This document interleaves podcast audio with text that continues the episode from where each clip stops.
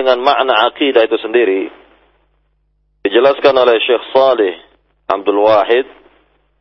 Beliau mengatakan dalam kitabnya ini halaman 30 kata beliau al-aqidatu hiya ma yadinul insanu bihi rabbahu jalla wa ala wa ma yaqidu qalbuhu alaihi Akidah itu adalah apa yang diyakini oleh seorang hamba terhadap Rabbnya Jalla wa'ala dan apa yang ada di dalam hatinya atau diyakini di dalam hatinya tentang Rabbul Alamin bihais tataghalghal fi a'maqi nafs wa yas'ub za'za'atuha za'za'atuha atau dukhul syak fiha. Yaitu betul-betul yang telah terpatri di dalam jiwa dan sulit digoyahkan atau sulit masuk kepadanya keraguan-raguan fal jibalu tataharrak min amakiniha wal aqidah thabita fi qalbil mu'min maka apabila gunung dapat bergetar di tempatnya maka akidah tidaklah dapat bergetar tidaklah dapat bergetar atau akhir tersebut tetap yakni terdapat pada hati orang yang beriman. Jadi sekali lagi inilah yang kita lihat dari akidah atau makna akidah. Kita kembali kepada apa yang diberikan oleh Syekh Salih di sini.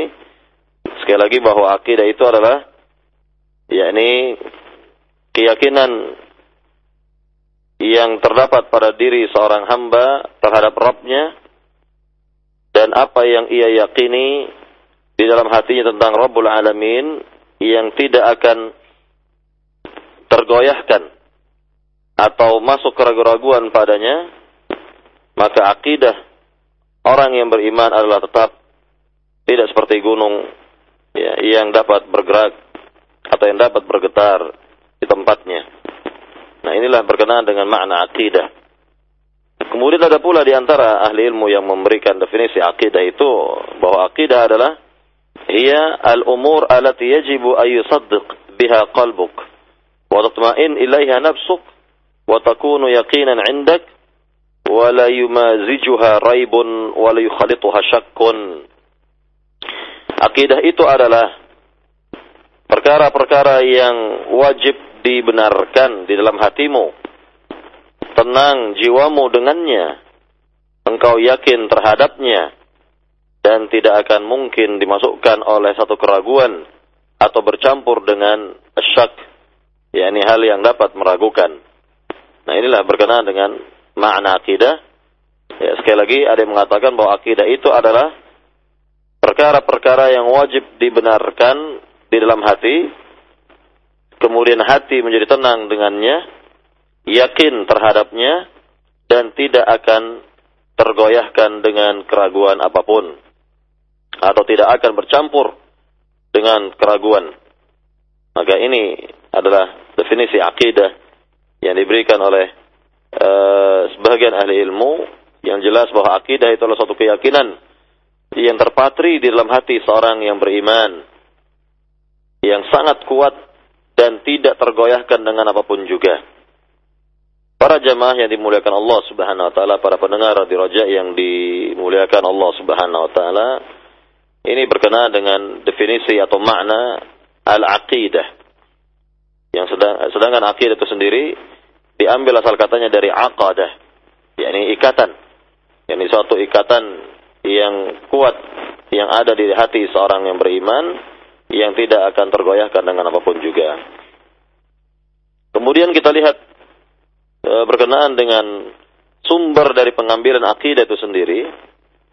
Ya, ini pertanyaan atau kita menjawab pertanyaan min aina e, na'khudhu aqidatana? Dari mana kita mengambil akidah kita sendiri atau dari mana sumbernya? Apa sumber dari akidah Islam itu sendiri? Maka berkenaan dengan sumber dari akidah Islam atau dari mana kita mengambilnya? Tentu jawabannya adalah bahwa akidah Islam itu berasal dari Al-Quran. Akidah Islam itu berasal dari hadis-hadis Nabi yang sahih, yang menjelaskannya. Kalau dikatakan bahwa akidah Islam berasal dari Al-Quran Al-Karim, maka tentu tidak ada kebatilan padanya. Tidak ada penyimpangan padanya sebagaimana Allah Subhanahu wa taala berfirman mengenai hal ini dalam ayat yang mulia Allah berfirman la ya'tihil batil min baini yadayhi wala min khalfih tanzilum min hakimin hamid. Tidaklah datang kebatilan baik dari hadapannya maupun dari belakangnya dan Al-Qur'an diturunkan dari zat yang maha bijaksana lagi maha terpuji. Nah ini berkenaan dengan uh, yakni keterangan Allah Azza wa Jal bahwa akidah Islam berasal dari Rabbul Alamin. Allah Subhanahu wa taala yang menerangkan tentang akidah Islam di dalam Al-Qur'an Al-Karim dan dijelaskan oleh Rasulullah sallallahu alaihi wasallam melalui lisannya, melalui sabda-sabdanya. Kemudian kalau dikatakan tadi bahwa akidah Islam berasal dari Nabi yang mulia sallallahu alaihi wasallam, maka itu sebenarnya berasal dari Rabbul Alamin. Dan tidaklah Nabi Muhammad sallallahu alaihi wasallam berkata dengan hawa nafsunya melainkan wahyu yang diwahyukan kepadanya sebagaimana Allah berfirman dalam surat An-Najm ayat 3 sampai 4 Allah berfirman wa ma yantiqu 'anil hawa in huwa illa wahyu yuha. Tidaklah Muhammad itu berbicara dengan hawa nafsunya, melainkan dengan wahyu yang diwahyukan kepadanya. Kemudian hal ini disyaratkan oleh Nabi yang mulia dalam hadisnya yang sahih. Kata Nabi yang mulia sallallahu alaihi wasallam tentang sumber dari pengambilan akidah dan juga materi Islam lainnya. Kata Nabi yang mulia taraktu fikum syai'aini lan tadillu ba'dahuma kitab Allah wa sunnati ولا يتفرق حتى يرد علي الحوض kata Nabi yang mulia sallallahu alaihi wasallam aku tinggalkan untuk kalian dua pusaka yakni dua hal dua pegangan atau dua sumber dan tidak akan kalian sesat untuk selama-lamanya setelah memegang kedua hal ini yakni yang pertama adalah Al-Qur'an atau kitabullah dan yang kedua adalah sunnati kata Nabi sunnahku atau yakni e, cara aku beragama ini. Kemudian dikatakan dan tidak akan berpisah sampai keduanya menjumpaiku di telaga. Maka inilah yang dijelaskan oleh Nabi bahwa tidak akan tersesat siapa saja yang berpegang teguh kepada Al-Quran dan hadis Nabi Shallallahu Alaihi Wasallam yang sahih tidak akan tersesat untuk selama lamanya, tidak akan tergelincir, tidak akan menyimpang dari jalan yang benar yaitu selama memegang teguh dengan Al-Quran dan hadis Nabi yang mulia Sallallahu Alaihi Wasallam. Maka inilah dua sumber dari pengambilan akidah Islam, Al-Quran dan hadis Nabi yang sahih. Maka tidak bisa mengambil uh, akidah Islam uh, dari selain Al-Quran dan hadis Nabi yang mulia Sallallahu Alaihi Wasallam yang sahih. Maka apabila seorang misalnya mempelajari akidah Islam katanya. Namun berasal dari kitab-kitab para filsafat. Berasal dari kitab-kitab para filsafat. Berasal dari kitab-kitab yang tidak jelas. Berasal dari tulisan-tulisan yang tidak bertanggung jawab. Yang tidak mencantumkan Al-Quran dan hadis Nabi yang mulia Wasallam maka tentunya dapat diragukan dan tidak ada kebenaran padanya dan pasti akan datang kebatilan-kebatilan, penyimpangan-penyimpangan karena memang tidak berladaskan Al-Qur'an dan hadis Nabi yang mulia sallallahu alaihi wasallam. Para pendengar radio Roja yang dimuliakan Allah Subhanahu wa taala, kalau sudah kita ketahui bahwa sumber dari pengambilan akidah Islam adalah Al-Qur'an dan hadis Nabi yang sahih, maka kita lihat di tengah-tengah masyarakat bahwa banyak di antara umat Islam yang menyimpang akidahnya, yang tergelincir akidahnya. Itu di antara sebabnya adalah bahwa mereka tidak menjadikan Al-Quran dan hadis Nabi yang sahih sebagai pedoman mereka dalam berakidah atau di dalam mengambil akidah Islam. Jadi inilah di antara penyimpangan atau e, ketergelinciran sebagian umat ini dari akidah, dari akidahnya atau dari agamanya. Para pendengar radio Roja yang dimuliakan Allah Subhanahu wa taala, timbul pertanyaan sekarang, pertanyaan kembali di hadapan kita yakni kaifa nafham aqidatana minal kitab wa?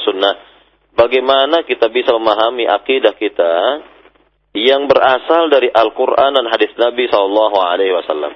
Ya bagaimana caranya? Bagaimana caranya kita bisa memahaminya? Maka inilah pertanyaan yang eh, yakni harus dijawab dengan tepat dengan benar. Maka jawaban yang benar adalah dijelaskan oleh Syekh Salih Abdul Wahid. Beliau mengatakan nafham aqidatana minal kitabi wa sunnah kama fahimaha ar-ra'ilul awwal abtalul Islam.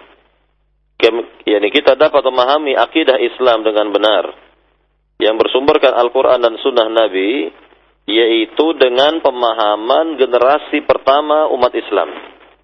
Dengan pemahamannya generasi pertama umat Islam, yaitu ashabu Muhammadin sallallahu alaihi wasallam, sahabat-sahabatnya Rasulullah sallallahu alaihi wasallam.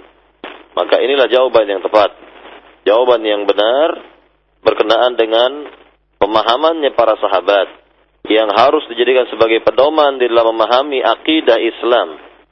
Dan juga di dalam memahami materi-materi Islam lainnya. Yakni seperti ibadah seperti muamalah dan lain sebagainya. Maka apabila seorang menjadikan pemahaman selain pemahamannya para sahabat dalam memahami agama Islam, tentu akan menyimpang pemahamannya. Dan kebalikannya bagi mereka yang menjadikan pemahaman para sahabat sebagai uh, satu-satunya pemahaman yang uh, benar dalam memahami agama ini, lebih-lebih memahami akidah, maka dia akan selamat di dunia maupun di akhirat, mendapatkan kebaikan-kebaikan yang banyak keberkahan-keberkahan hidup yang banyak. Nah ini kalau memakai atau menggunakan pemahaman para sahabat Nabi radhiyallahu taala anhum majma'in di dalam memahami akidah Islam, di dalam memahami agama Islam secara menyeluruh dan sudah pasti Allah Subhanahu wa taala ridha dengan langkah yang seperti ini sebagaimana Allah berfirman dalam surat At-Taubah ayat 100 dalam surat At-Taubah ayat 100 Allah berfirman والسابقون الأولون من المهاجرين والأنصار والذين اتبعوهم بإحسان رضي الله عنهم ورضوا عنه وعد لهم جنات تجري تحت الأنهار خالدين فيها أبدا ذلك الفوز العظيم Ya artinya dan orang-orang yang pertama kali masuk agama Islam dari kalangan muhajirin dan ansar. Dan siapa saja yang mengikuti jejak mereka dengan baik. Allah ridha kepada mereka dan mereka pun ridha kepada Allah. Allah Allah telah siapkan bagi mereka kebun-kebun atau surga-surga yang mengalir di bawahnya sungai-sungai. mereka kekal di dalamnya untuk selamanya. Itulah kemenangan yang besar. Nah, ini berkenaan dengan yakni keridhaan Rabbul Alamin. Allah sangat senang. Allah sangat ridha. Allah sangatlah senang jika umat ini mengikuti jejak generasi pertama umat Islam, yakni para sahabat di dalam memahami agama Islam, lebih-lebih dalam memahami yakni tauhid, maka kewajiban kita adalah rujuk atau kembali dan kembali kepada pemahaman salafus salih, yaitu pemahamannya para sahabat dalam memahami agama Islam, terlebih-lebih dalam memahami tauhid, memahami akidah Islam, maka jika kita tidak menggunakan pemahamannya para sahabat dalam memahami akidah Islam, maka bagaimana mungkin kita akan selamat? Bagaimana mungkin akidah kita akan benar, akan sahih? Maka sebagai contoh kita ambil dalam kesempatan yang baik ini, contoh yakni ada di antara orang e, keliru di dalam memahami e, ayat Al-Qur'an Al-Karim yang berkenaan dengan masalah akidah yang berkenaan dengan masalah akidah. Misal dalam firman Allah Subhanahu wa taala di mana Allah Subhanahu wa taala berfirman, "Wa'bud rabbaka hatta ya'tiyakal yaqin." Sembahlah Tuhanmu hingga datang kepadamu al-yaqin. Sehingga datang kepadamu al-yaqin. Nah, di sini jika kita tidak memahami uh, ayat Al-Qur'an dengan pemahamannya para sahabat, yakni yang menjurus kepada bidang akidah ini, maka kita akan menyimpang, kita akan tergelincir sebagaimana ketergelinciran orang-orang sufi misalnya yang meyakini ayat ini atau menafsirkan ayat ini dengan penafsiran yang jauh dari penafsiran para salafus salih, para sahabat di mana mereka meyakini eh, di mana mereka berpendapat bahwa makna al-yaqin dalam ayat tersebut adalah suatu keyakinan pada diri mereka bahwa mereka menyatu dengan Rabbul Alamin, bahwa diri mereka menyatu dengan Allah Subhanahu wa taala. Ini kalau sudah mencapai tingkat tingkatan hakikat, tingkatan yang tertinggi dalam agama sufi, maka mereka yakin dengan seyakin-yakinnya bahwa Allah Subhanahu wa taala menyatu dengan diri mereka, menyatu dengan e, jiwa mereka sehingga jika demikian adanya maka mereka berkeyakinan tidak wajib melaksanakan uh, agama ini, tidak wajib salat, tidak wajib siam, tidak wajib yang lain yang lainnya karena mereka sudah yakin dengan seyakin-yakinnya bahwa Allah telah menyatu dengan dirinya maka inilah uh, yakni penyimpangan yang besar yang bisa kita lihat dari kaum sufi dan yang sebenarnya uh, dari firman Allah Subhanahu wa taala tadi wa'bud rabbaka hatta ya'tiyakal yakin. Sembahlah Tuhanmu sampai datang kepadamu al yakin. Maka makna al yakin dalam ayat itu adalah al maut yaitu kematian. Yakni sembahlah Tuhanmu sampai datang ajalmu. Sampai datang kematianmu sebagaimana yang kita lihat dari Rasulullah sallallahu alaihi wasallam tetap saja beliau beribadah kepada Allah dalam keadaan bagaimanapun. Tetap beliau beribadah kepada Allah Subhanahu wa taala.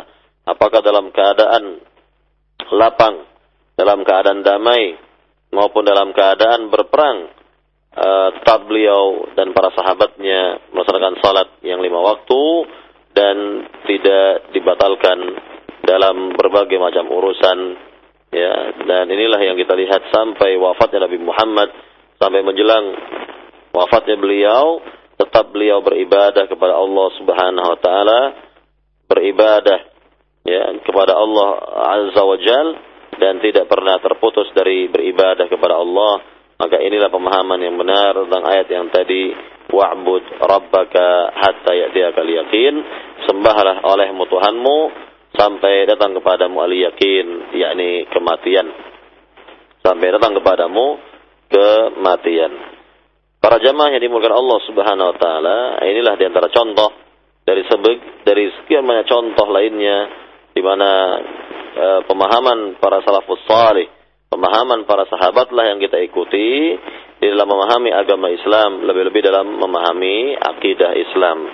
Maka Nabi yang mulia menjelaskan tentang perpecahan umat Islam bahwa umat Islam ini kelak kata Nabi akan terpecah menjadi 73 golongan 72 golongan dari umat Muhammad ini mampir ke neraka terlebih dahulu.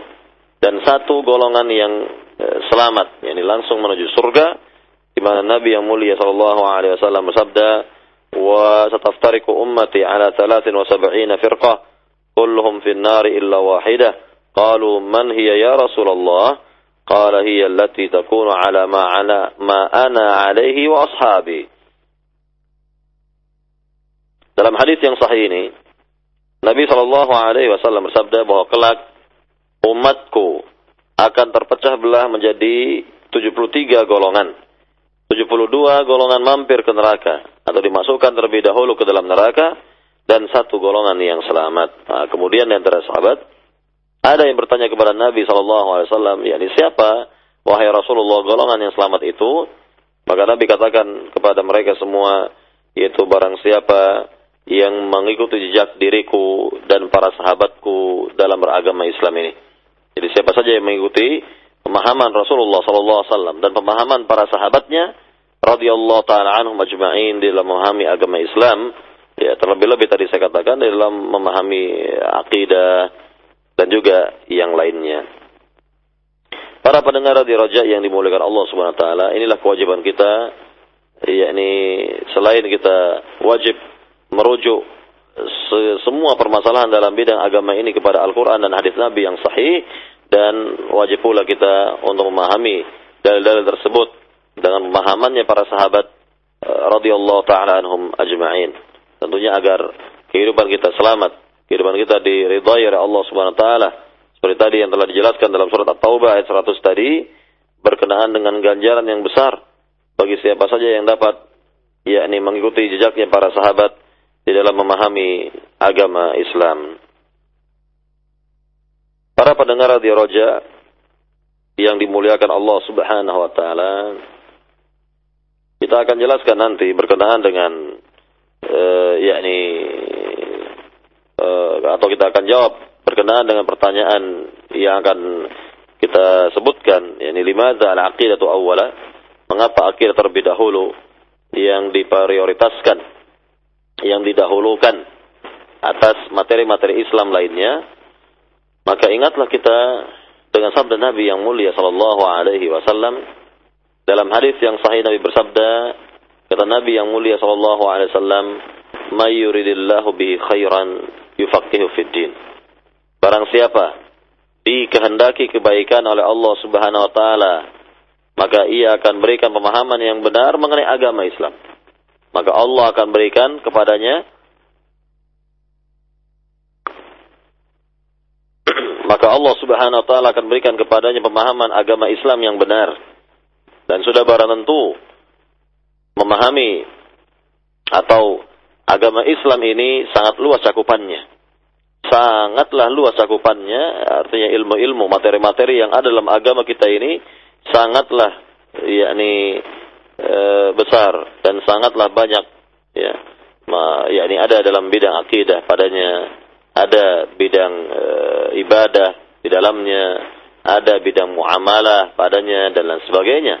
Maka yang pertama kali yang akan Allah berikan kepada hambanya ini, jika Allah menghendaki kebaikan padanya, tentunya Allah akan memberikan pemahaman yang benar dalam agama, yakni lebih khusus dalam bidang akidah. Lebih khusus dalam bidang akidah sebelum yang lainnya.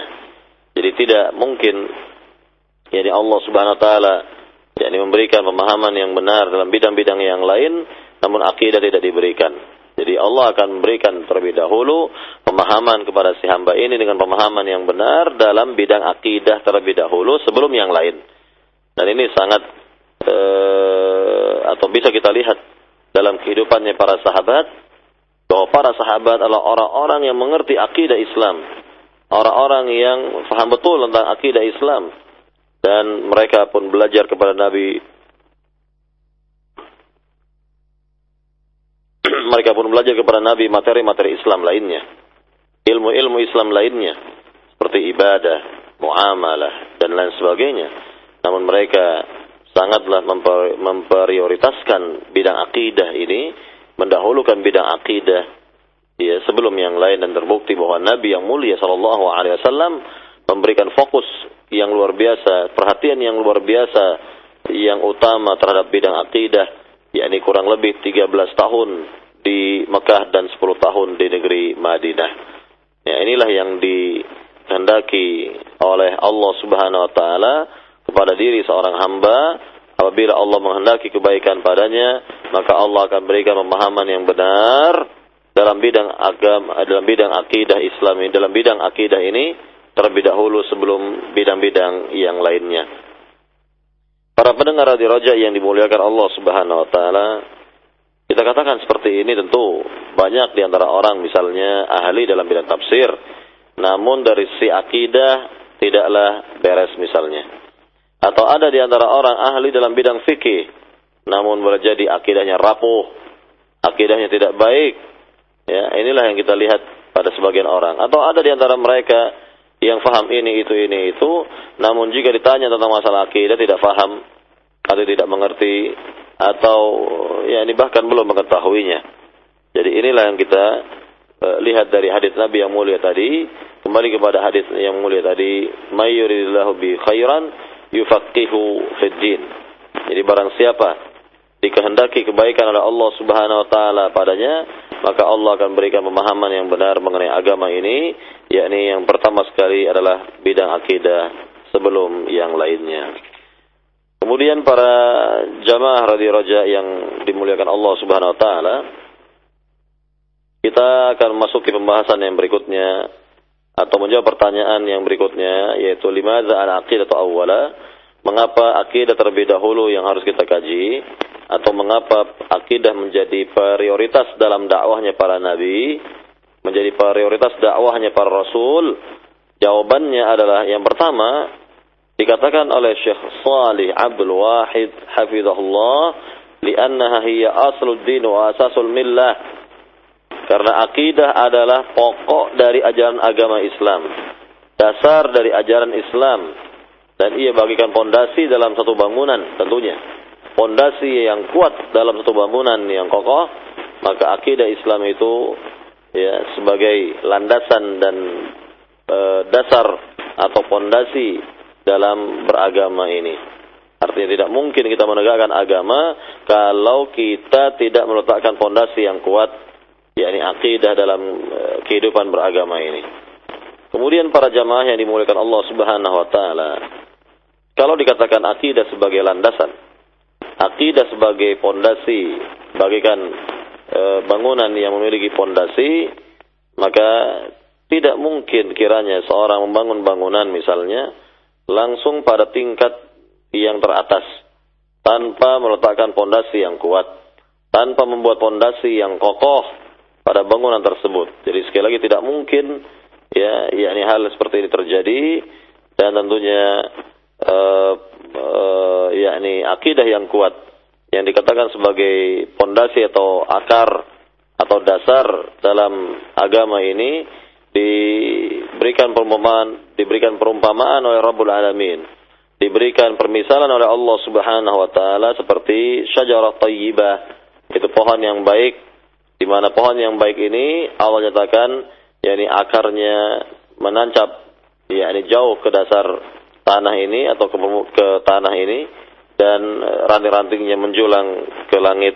Sebagaimana Allah berfirman dalam surat Ibrahim ayat 24 sampai 25 Allah berfirman alam tara kaifa daraballahu mathalan kalimatan thayyibah ka thayyibah asluha thabit wa far'uha fis sama' tu'ti ukulaha kulla hinin bi rabbiha wa yadribu al-amthala la'allahum artinya tidakkah engkau melihat wahai Muhammad bagaimana Allah membuat permisalan yakni permisalan tentang kalimat thayyibah kalimat yang baik seperti pohon yang baik pula di mana akarnya kuat menancap ke dalam tanah dan cabang-cabangnya menjulang ke langit memberikan buahnya pada waktunya dengan izin Allah Subhanahu wa taala maka Allah jadikan perumpamaan-perumpamaan tersebut bagi manusia agar mereka dapat berfikir agar mereka dapat berfikir. Dan tentunya kebalikan dari syajarah tayyibah, kebalikan dari pohon yang baik, kebalikan dari pohon yang baik adalah pohon yang tidak baik. Ini pohon yang ya ini tidak memiliki akar yang kuat di tanah ya dan maka, maka seperti ini dapat tumbang e, sewaktu-waktu, dapat rubuh sewaktu-waktu sebagaimana Allah Subhanahu wa taala berfirman dalam surat Ibrahim juga ayat berikutnya yaitu ayat yang ke-26 Allah berfirman wa mathalu kalimatin khabithah ka syajaratin khabithah ujtussat min fawqil ar ma laha min qarar sekali lagi Allah Subhanahu wa taala berfirman wa mathalu kalimatin khabithah ka syajaratin khabithatin ujtussat min fawqil ardi ma laha min qarar. Dan permisalan dari kalimat yang buruk adalah seperti pohon yang buruk pula di mana pohon tersebut yakni menampakkan atau nampak akarnya atau tidak kuat dasarnya dan inilah yang kita lihat dari permisalan Rabbul Alamin contoh yang Allah berikan di sini tentang pohon yang kedua pohon yang tidak baik di mana pohon tersebut tidak memiliki uh, akar yang kuat yang kokoh yang menancap ke tanah adapun uh, pohon yang pertama yang disebutkan oleh Rabbul Alamin adalah pohon yang benar pohon yang baik pohon yang kuat sekali karena memang akarnya menancap ke dasar tanah ini dan ranting-rantingnya menjulang ke langit. Para jamaah yang dimuliakan Allah Subhanahu wa taala, inilah keterangan dari Syekh Saleh Abdul Wahid tentang pentingnya masalah akidah karena ia adalah bagaikan fondasi dari kehidupan seorang ya yakni dasar dalam keyakinan-keyakinan seorang maka tidak dibenarkan apabila seorang mengabaikan masalah akidahnya. tidak memperdulikan masalah akidahnya. Jadi bagaimana mungkin seorang akan kuat akidahnya, akan benar agamanya kalau tidak memiliki akidah yang sahihah, akidah yang benar, yang kuat. Ya. Dan kita lihat banyak di antara orang yang tergoyahkan akidahnya, bahkan na'udzubillah, ada pula di antara orang yang mengganti akidahnya kepada agama lain selain dari agama Islam ini. Nah, inilah yang sangat disayangkan dan yang sangat menyedihkan eh, yang bisa kita lihat di zaman sekarang bahwa ada di antara orang rela mengganti akidahnya, menjual akidahnya, menjual agamanya dan e, sudah dipastikan orang-orang seperti ini tidak memiliki akidah yang kuat, tentunya tidak ada akidah yang kuat di hatinya e, dan e, sekali lagi tidak menjadikannya sebagai dasar dalam kehidupan sehingga dia mudah saja misalnya berganti akidah atau berganti agama bahkan maka inilah yang kita lihat fenomena ya, akhir zaman ya bahwa ada saja di antara orang yang tega demikian rela seperti itu keadaannya dan tentunya uh, kita berlindung kepada Allah Subhanahu wa taala dari hal-hal yang buruk seperti ini.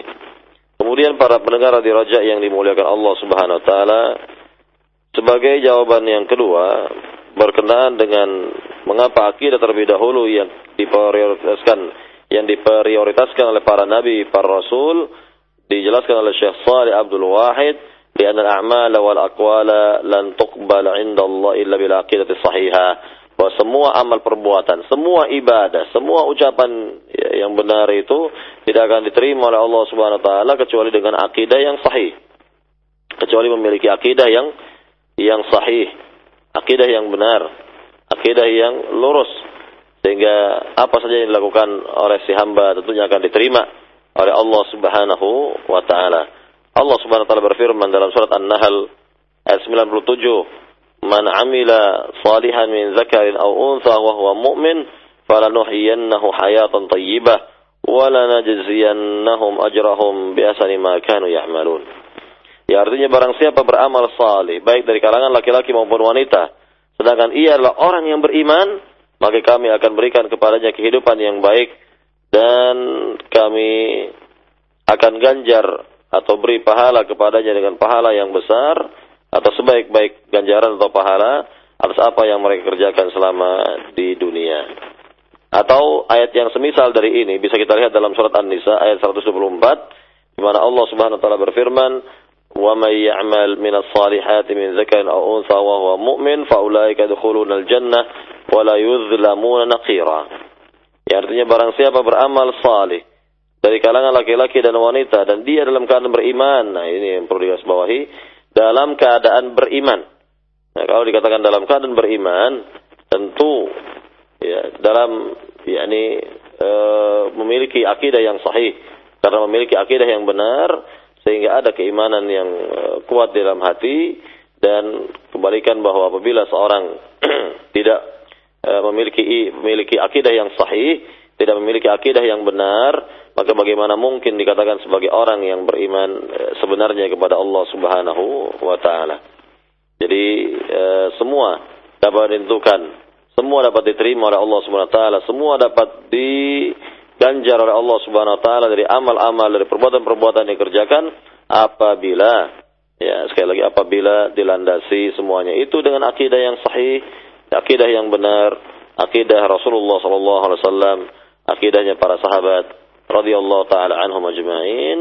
Dan sebagai contoh misalnya apabila seorang tidak memiliki akidah yang sahih dalam dirinya maka akan timbul semacam penyakit riak misalnya atau penyakit-penyakit hati lainnya yang dapat menodai keikhlasan, maka apakah yang seperti ini uh, jadi apakah yang seperti ini dapat diterima amal-amalnya oleh Allah Subhanahu wa taala lantaran dilandasi oleh riaknya, sum'ahnya, ujubnya ataupun yang lain yang lainnya. Dan jelas bahwa hal ini menunjukkan bahwa orang tersebut atau si hamba itu belumlah yakni memiliki akidah yang sahih akidah yang benar dan bagaimana mungkin amal-amalnya akan diterima jika tidak dilandasi dengan akidah yang sahih, akidah Rasulullah sallallahu alaihi wasallam.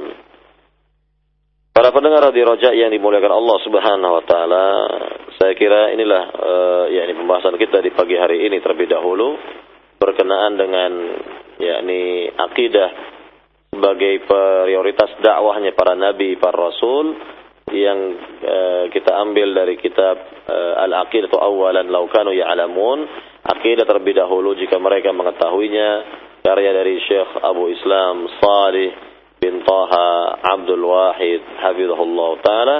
Dan mudah-mudahan kajian kita yang singkat di pagi hari ini bermanfaat. Dan saya kembalikan kepada pembawa acara di studio Roja. Silakan. Terima kasih untuk Ustaz Jazakallah Heran atas pembahasan dan materi yang disampaikan dari pembahasan buku Akidah Prioritas Dakwah Para Nabi karya Syekh Saleh Abdul Wahid. Semoga Allah Subhanahu wa taala menjaga beliau. Khotal iman untuk berikutnya kita akan memasuki sesi tanya tanya jawab untuk Anda yang ingin bertanya melalui uh, telepon di 0218236543 atau kami akan terima pula melalui pesan singkat di 0819896543 dan ada waktu bagi kita Ustaz untuk 10 menit ke depan untuk bersoal jawab. Dan di kesempatan yang pertama ada penelpon kita. Kita sapa saja. Baik. Masih terputus. Kami berikan kembali untuk Anda yang akan bertanya di 0218236543 dengan uh, tentunya pertanyaan Anda disesuaikan dengan pembahasan dan uh, pembicaraan kita di pagi hari ini. Ya, halo. Assalamualaikum. Ya, Waalaikumsalam. Silakan dari mana, Pak? Apa sebab kalau orang udah taklid buta memegang dari kecil gitu ibadahnya, akidahnya. Dia selalu mempertahankan apa dia lebih baik percaya dari ustaznya daripada Nabi Muhammad. Jawabannya hmm. gimana Pak Ustaz solusinya? Ya, solusi dari taklid buta begitu Pak ya. Terima kasih. Waalaikumsalam warahmatullah. Silakan Ustaz, bagaimana tanggapan Ustaz terhadap hal ini? Iya, yang pertama berkenaan dengan taklid buta ini ya bahwa taklid buta pada dasarnya pada asalnya tidak dibolehkan dalam beragama Islam karena Allah Rabbul Alamin telah perintahkan kita untuk mencari yang benar atau belajar mencari kebenaran maka Allah Subhanahu wa taala perintahkan umat ini secara tersirat dari ayat yang mulia dari surat Al-Alaq, "Iqra bismi rabbikal ladzi khalaq." Bacalah dengan menyebut nama Tuhanmu yang telah mencipta. Tersirat dari ayat yang mulia ini bahwa umat Islam ini haruslah uh, yakni membaca dan membaca atau belajar dan belajar agama dengan baik agar keluar dari taklid buta.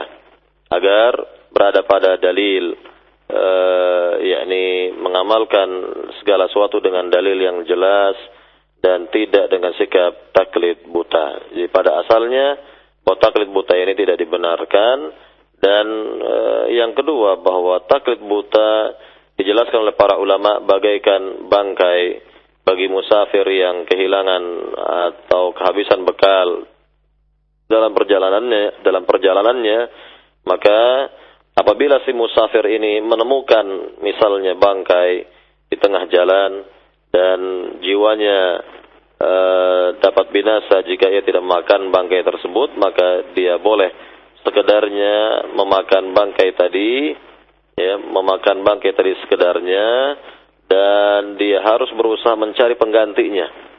Maka inilah yakni e, keadaan dari taklid buta tersebut bagaikan bangkai jadi orang yang e, tidak bisa berdiri sendiri dalam beragama dengan dalil, maka boleh saja dia bertaklid sebagaimana yang dijelaskan oleh Syekh Muhammad bin Shalih Al-Utsaimin dalam kitabnya Kitabul Ilm, boleh saja orang seperti ini bertaklid kepada orang yang dipercayai ilmunya namun bersifat sementara dan tidak boleh bersifat abadi. Tidak boleh taklid abadi. Taklid sampai seumur hidup sampai meninggal tetap taklid buta maka ini yang tidak dibenarkan dalam beragama Islam sehingga umat ini dituntut untuk bersikap kritis dituntut untuk bersikap dinamis dalam kehidupannya mencari dan mencari kebenaran. Lebih-lebih di zaman sekarang dengan kemajuan teknologi yang luar biasa maka kita dapat belajar ilmu dengan baik insyaallah taala. Bisa mendengarkannya ya mendengarkan seperti radio Roja ini misalnya di pagi hari sampai uh, sore hari dan dan seterusnya demikian jika ada waktu kemudian juga ya ini belajar pada majelis-majelis ilmu yang jelas menghadiri majelis-majelis ilmu yang jelas yang dibahas padanya Al-Quran dan hadis Nabi yang sahih dengan pemahaman salafus salih atau dengan cara-cara yang lain sehingga dapat keluar dari taklid buta ini. Kemudian uh, ya tentu dalam uh, beragama ini sikap kritis ini perlu sangat atau sangat diperlukan yakni bertanya dan bertanya apabila kita tidak mengetahuinya.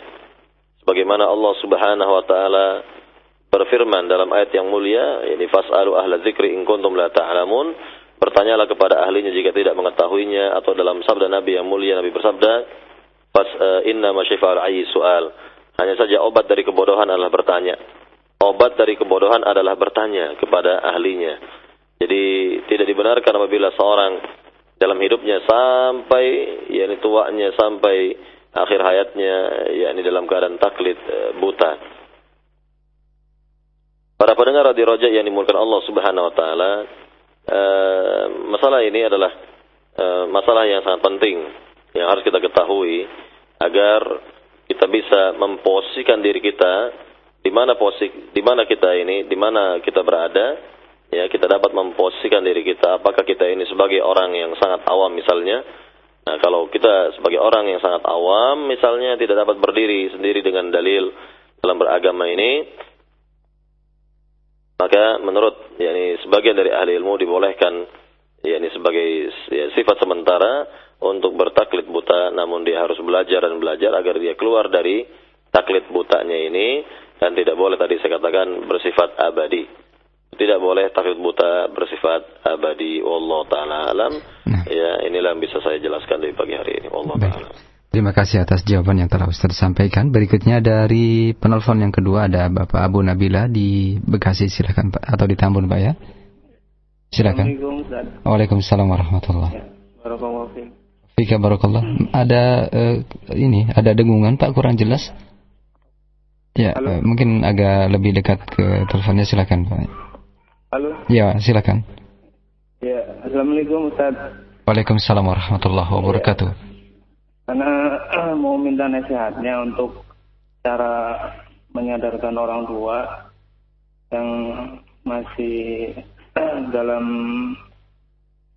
kalau ini tuh suka apa minta sesuatu apa namanya seperti bertawasul ke orang pintar cuman udah dikasih tahu tapi katanya ya ini kan sebagai apa perantara karena hmm. dia juga maksudnya lebih tahu gitu kan iya bahwa itu udah anda sampaikan kalau seperti itu nggak boleh itu sirik lebih belum sadar juga itu minta nasihatnya Ustaz.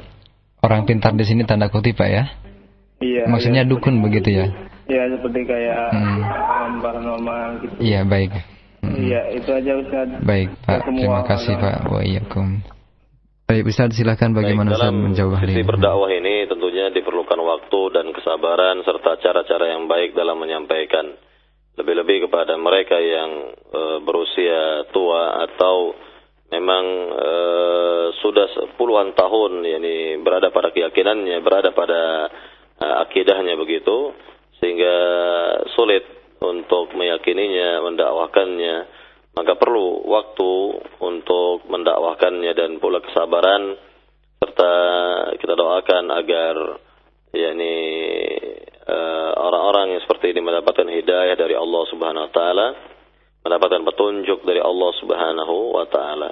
Nah, tidak mungkin kita merubah orang-orang seperti ini atau orang tua misalnya lagi dalam waktu yang singkat, dalam waktu yang sekejap, dalam sehari dua hari. Ya tidak mungkin kita merubahnya dalam tempo yang singkat. Jadi pertama perlu adanya waktu, perlu waktu, ya, kemudian kesabaran, kemudian juga doa, ya, agar ia mendapatkan petunjuk dari Allah Subhanahu Wa Taala.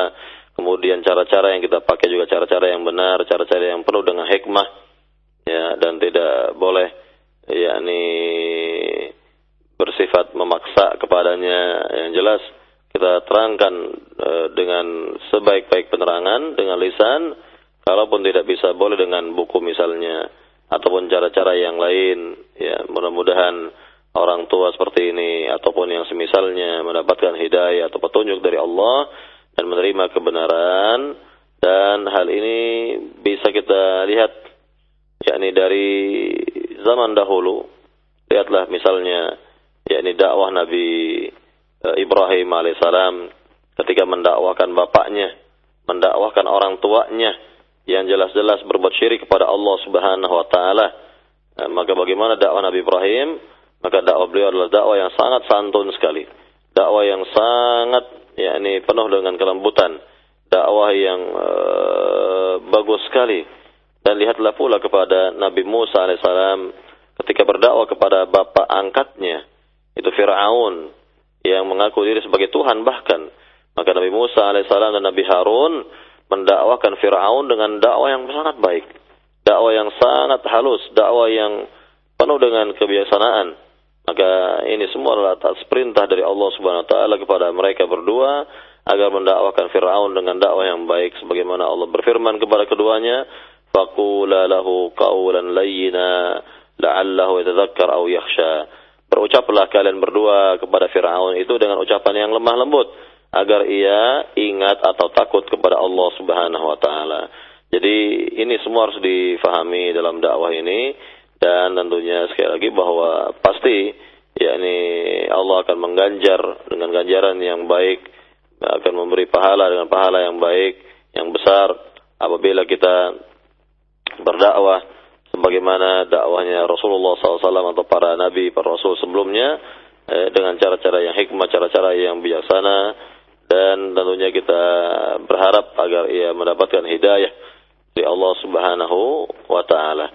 Dan memang perlu perjuangan yang keras, perlu usaha-usaha yang bagus, usaha-usaha yang maksimal di dalam menyadarkan orang tua seperti ini dan tentunya kita pun harus ingat bahwa e, mungkin saja dia taklid buta kepada gurunya atau kiainya atau yang lainnya.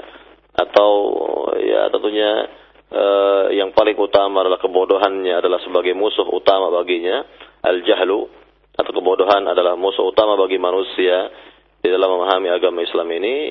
Maka inilah yang harus dihilangkan ini perlahan-perlahan yang ada pada umat ini lebih-lebih pada keluarga terlebih dahulu ya, yang ada pada orang tua misalnya atau saudara atau siapa saja yang memang uh, bisa atau bisa menyimpang dari uh, ajaran Islam yang uh, sebenarnya.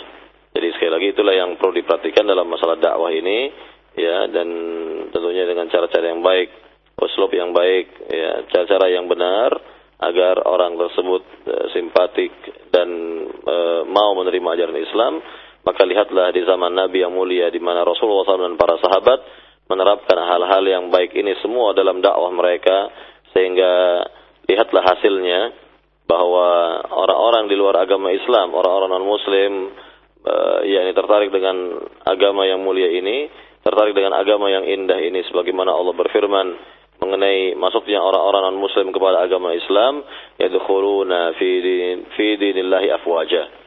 Jadi mereka masuk ke dalam agama Allah yaitu agama Islam dengan berbondong-bondong atau jumlah mereka yang sangat banyak. Jumlah mereka yang sangat banyak bahkan ini pernah uh, yakni Rasulullah SAW yang menyaksikan bahwa satu kabilah masuk kepada agama Islam, satu suku yang besar masuk kepada agama Islam, uh, dan inilah bukti bahwa uh, Nabi yang mulia dan para sahabat yakni telah berhasil menerapkan agama Islam ya, dalam kehidupan mereka sehari-hari sehingga dicontoh oleh generasi berikutnya, diikuti oleh generasi-generasi berikutnya sampai kita di zaman sekarang ini. Nah inilah cara-cara yang dipakai Rasulullah SAW, cara-cara yang sangat baik sekali dan tentunya Eh, kita berkewajiban mencontoh beliau dalam sisi dakwah, dalam sisi akidah, dalam sisi ibadah dan sisi-sisi kehidupan lainnya semuanya agar kita mendapatkan kebaikan dalam hidup, keberkahan dalam hidup, keridhaan Allah Subhanahu wa taala. Wallahu taala alam. Nah, silakan. Baik Ustaz, terima kasih atas jawaban yang Ustaz sampaikan. Berikutnya dari pertanyaan pesan singkat yang sudah masuk di kesempatan pagi ini dari pendengar kita dari Ibu Heni di Jakarta yang bertanya, Ya Ustadz, ada syubhat yang menyatakan bahwasannya dakwah tauhid hanya membuat perpecahan dan permusuhan di antara kaum muslimin.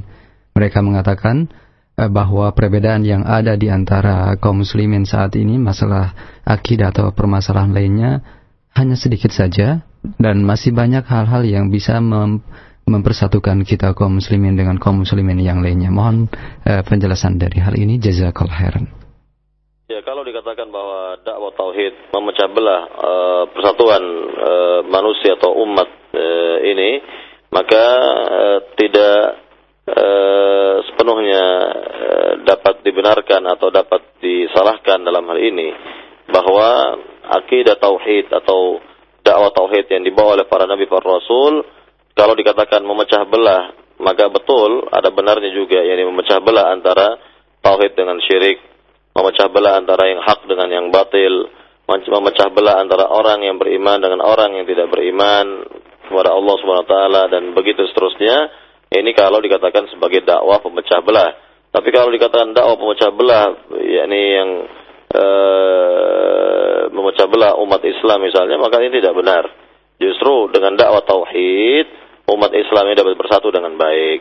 Dengan dakwah tauhid, umat Islam ini akan menjadi kuat dengan dakwah tauhid umat Islam ini akan diperhitungkan kembali dan akan menjadi jaya kembali, mulia kembali. Sebagaimana yang di e, sebagaimana yang kita lihat pada generasi pertama umat Islam para sahabat radhiyallahu taala anhum majma'in di mana mereka adalah orang-orang yang bertauhid kepada Allah. Sehingga lihatlah bagaimana persatuan mereka yang sebenarnya.